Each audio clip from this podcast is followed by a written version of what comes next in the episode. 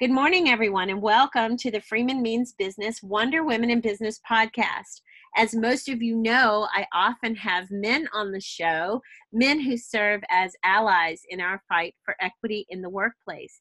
Today's guest is a very special man. He was a professor uh, of mine when we lived in Hawaii. We have now both reinvented ourselves and Bill Sodeman, PhD, is now in Massachusetts, and I am in California. So I'm super excited to have my independent study professor on as my guest today.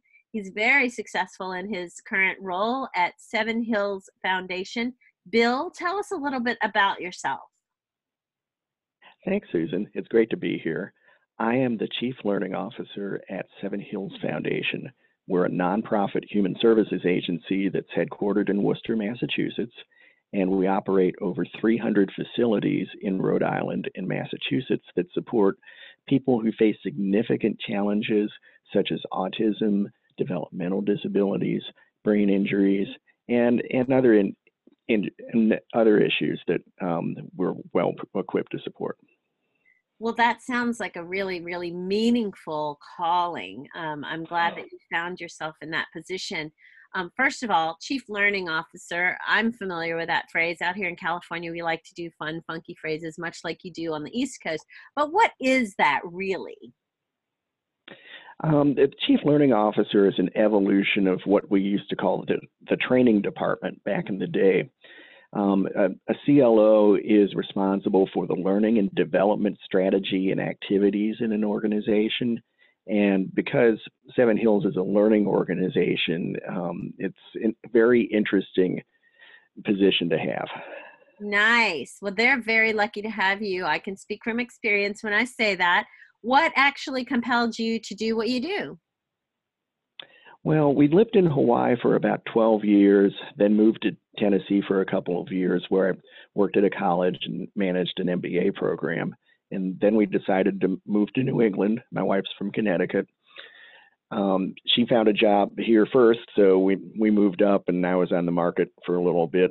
And I came across um, a listing on, believe it or not, LinkedIn for a chief learning officer position here at Seven Hills. I applied, and 90 days later, I was I was in the job and working with a team of nine really excellent people, um, a couple of whom are administrative, and most of the rest are on the training floor on a regular basis.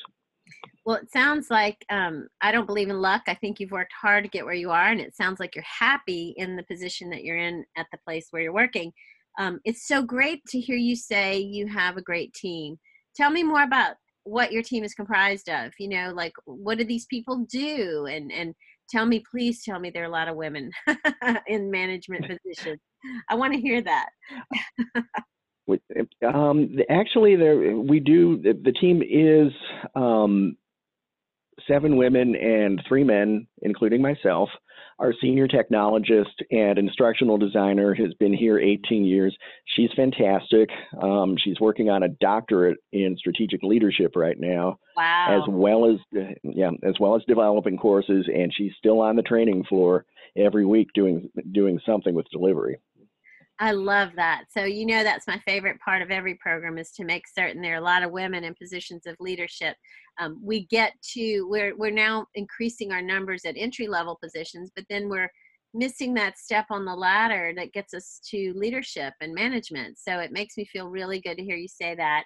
Um, I, am sure she's equally impressed with you and your work and the support that you give to your team as a team leader. Let me ask you this How can people outside of your organizations benefit from your services?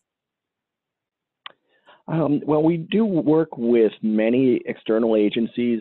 Some are human services agencies, some are funders, some are government regulators, as well as um, I work with vendors and I do a lot of work with universities and colleges because I'm also the manager of our education benefits program, and that includes tuition assistance, student loan counseling, and a few other services that we provide for employees.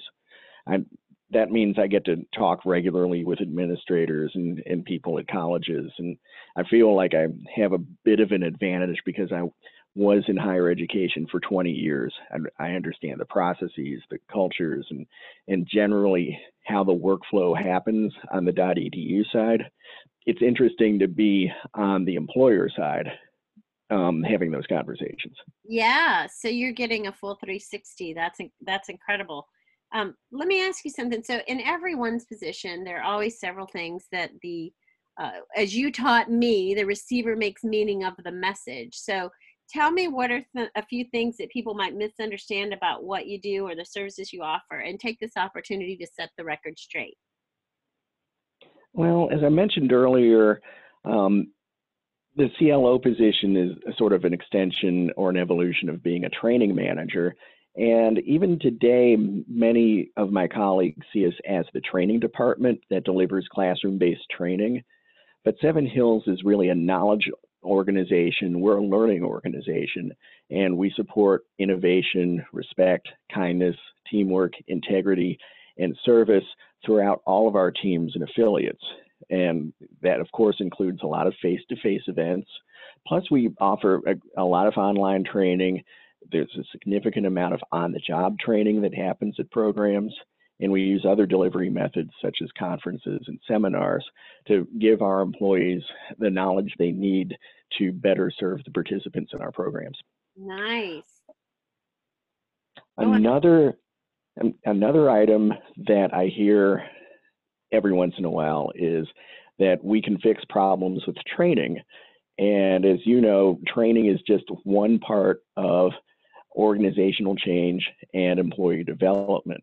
We rely on other items in our toolbox, such as communication, collaboration, and patience to work with employees, managers, programs, and departments because you know, a lasting change can't happen overnight.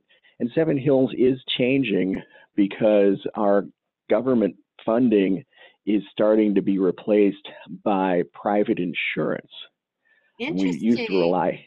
Yeah, it, it, it, it's a real big change for us, and because of a couple of things. Um, better diagnostic tools have led to growing numbers of participants in our programs, and brain injury is a great example. All of the research that's being done on post concussion syndrome and brain injuries in general have led to better identification of brain injuries and more opportunities for um, people to be placed in programs such as the ones we operate. Um, another thing is that medical and dental care for people in our programs have significantly improved over the last 50 years. So our participants are living longer, and we're having to um, help our employees address topics such as aging, assistive technology, and how the participants in our um, in our programs can have relationships. All of this, coupled with a change in our funding model, means that we're transforming into an accountable care organization or an ACO. And with my business background, um, there are opportunities for me to um, work on improving our program operations. We're bringing more analytics capabilities in house. And of course, I always advocate for continuing investments in human resources and learning. That's awesome. So I know that um, with an aging population comes a whole new set of challenges. Um, I just wanted to ask I'm sure that y- you may know that I am the caregiver for my mother who has Alzheimer's. So dementia mm-hmm. is probably another area that you focus on. Tell me a little bit about that. Um, dementia care is um, a growing topic of interest for us at Seven Hills. Um, the oldest person in our programs is 101 years old. Wow. Um, so age, yeah, aging really is more uh, a very slender, long tail on the right side of the graph for us. But we are getting more people who are aging, and um, their needs for support are changing. They might be, they might have been placed in independent living 10 years ago, but if they need more support, then there are opportunities to um, modify their treatment so that they've got more opportunities in day programs, or we can place them in a residential program where they get 24 7 care. That's incredible. That's so important to people like me who found themselves in a place in life I never even imagined. It's good to know mm-hmm. there's such support out there.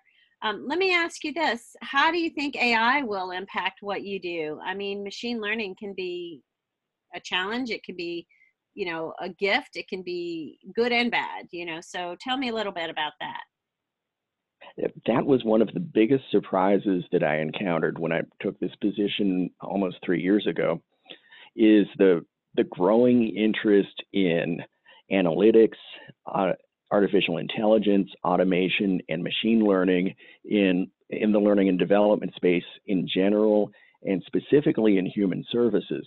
And this is this kind of runs it counter to some of the research I've seen that indicates human services jobs are among the least likely to be replaced by automation simply because of you know the level of human contact and interaction that's required in supporting our populations but there yeah. are tool yeah there are tools that can help us do a better job um, I'm seeing more integration of automation, AI, and machine learning into what we call learning management systems. Those are the, the fancy information systems that are like what universities use at the registrar's office, but it helps us keep track of um, every employee's certifications and their progress. Um, we also um, are starting to leverage those technologies in our human resources area and another thing that we're seeing more and more of is micro learning. Um, because of our pay scales, we get a lot of entry level employees or people who, you know, they've decided to make human services a career and working for a nonprofit is, is not the, the way to make a lot of money. So sometimes people are working multiple gigs to, to make it and get by. And it's easier for them to get on the phone and open up a micro learning than to find a desktop computer and try to figure it out. Gotcha. I've never heard of that actually, and I think I'm pretty tech savvy. So I want to say your point about patient-centered care not being negatively impacted by AI is a very good point because I think you lose the care part if if it were. I know for a fact that the AI will make the biggest impact in what we call 3D uh, if your job is dirty, dull, or dangerous, that's where AI is going to mm-hmm. come in and take your job. So, who? I mean, I'm I'm okay with giving the dangerous to the the the robot. so, I think that you're safe from any negative impact from AI. So it sounds like good things are happening in your world um, with machine learning and AI and micro learning. That's amazing. I, I say that AI has led us to understand the importance of staying in school, regardless of age. You know, we need to rethink this once I have my master's or once I have my PhD, I'm done. No, it's universal learning for the rest of your life. We all need to continue to grow and change as technology. I mean, we're in a new industrial revolution, and that industry is technology, biotechnology, and AI. So I think that it's it's great that you brought that up. Well, in the podcast, I ask people how can others reach you, but know that in the blog, um, I will also list your contact information. But for those who are strictly listeners, um, tell me how can they reach you if they want to reach out to you? I'm on Twitter at Billso PhD. That's B I L L S O PhD. I'm also LinkedIn.com, and if you go to LinkedIn.com slash Billso, you'll find my profile. And I can also be reached by email at wsodeman at sevenhills.org. Um, it's spelled W S O D E M A N, and Seven Hills is spelled out all with letters. So that's W Sodeman at sevenhills.org. Awesome. Awesome. And so everybody who listens to this knows that I'll create what I call a blog cast and I'll have pictures of Bill in there. I'll have his headshot. I'll have a couple of um, shots, candid photos, maybe maybe some shots of Seven Hills and maybe your family, whatever you'd like to include in there that people can relate to and get to know you better. I'll put those in there. This has been a great conversation for me, particularly because we had such a connection years ago and then we reconnected and that that makes me happy. So it's been great having you here. Anything you'd like to say in closing? Um, I'm really happy to be talking with you today. And one thing I want to put out there as a learning and development professional is to encourage everybody to take a few moments every day and concentrate on, on learning or improving a skill. It could be anything from um, improving the way you answer the phone to finding a faster way to pull pull a report. There are so many resources available on the internet and face to face that can help you on your learning journey. Forever improve, forever improve. So that's wonderful. What a great way to close the call. So thank you, Bill, so much for being here. And thank you too to all the listeners for listening in and for continuing to support the podcast. We have some great guests, Bill being one. Um, tune in next time as well. Have a great day, everybody.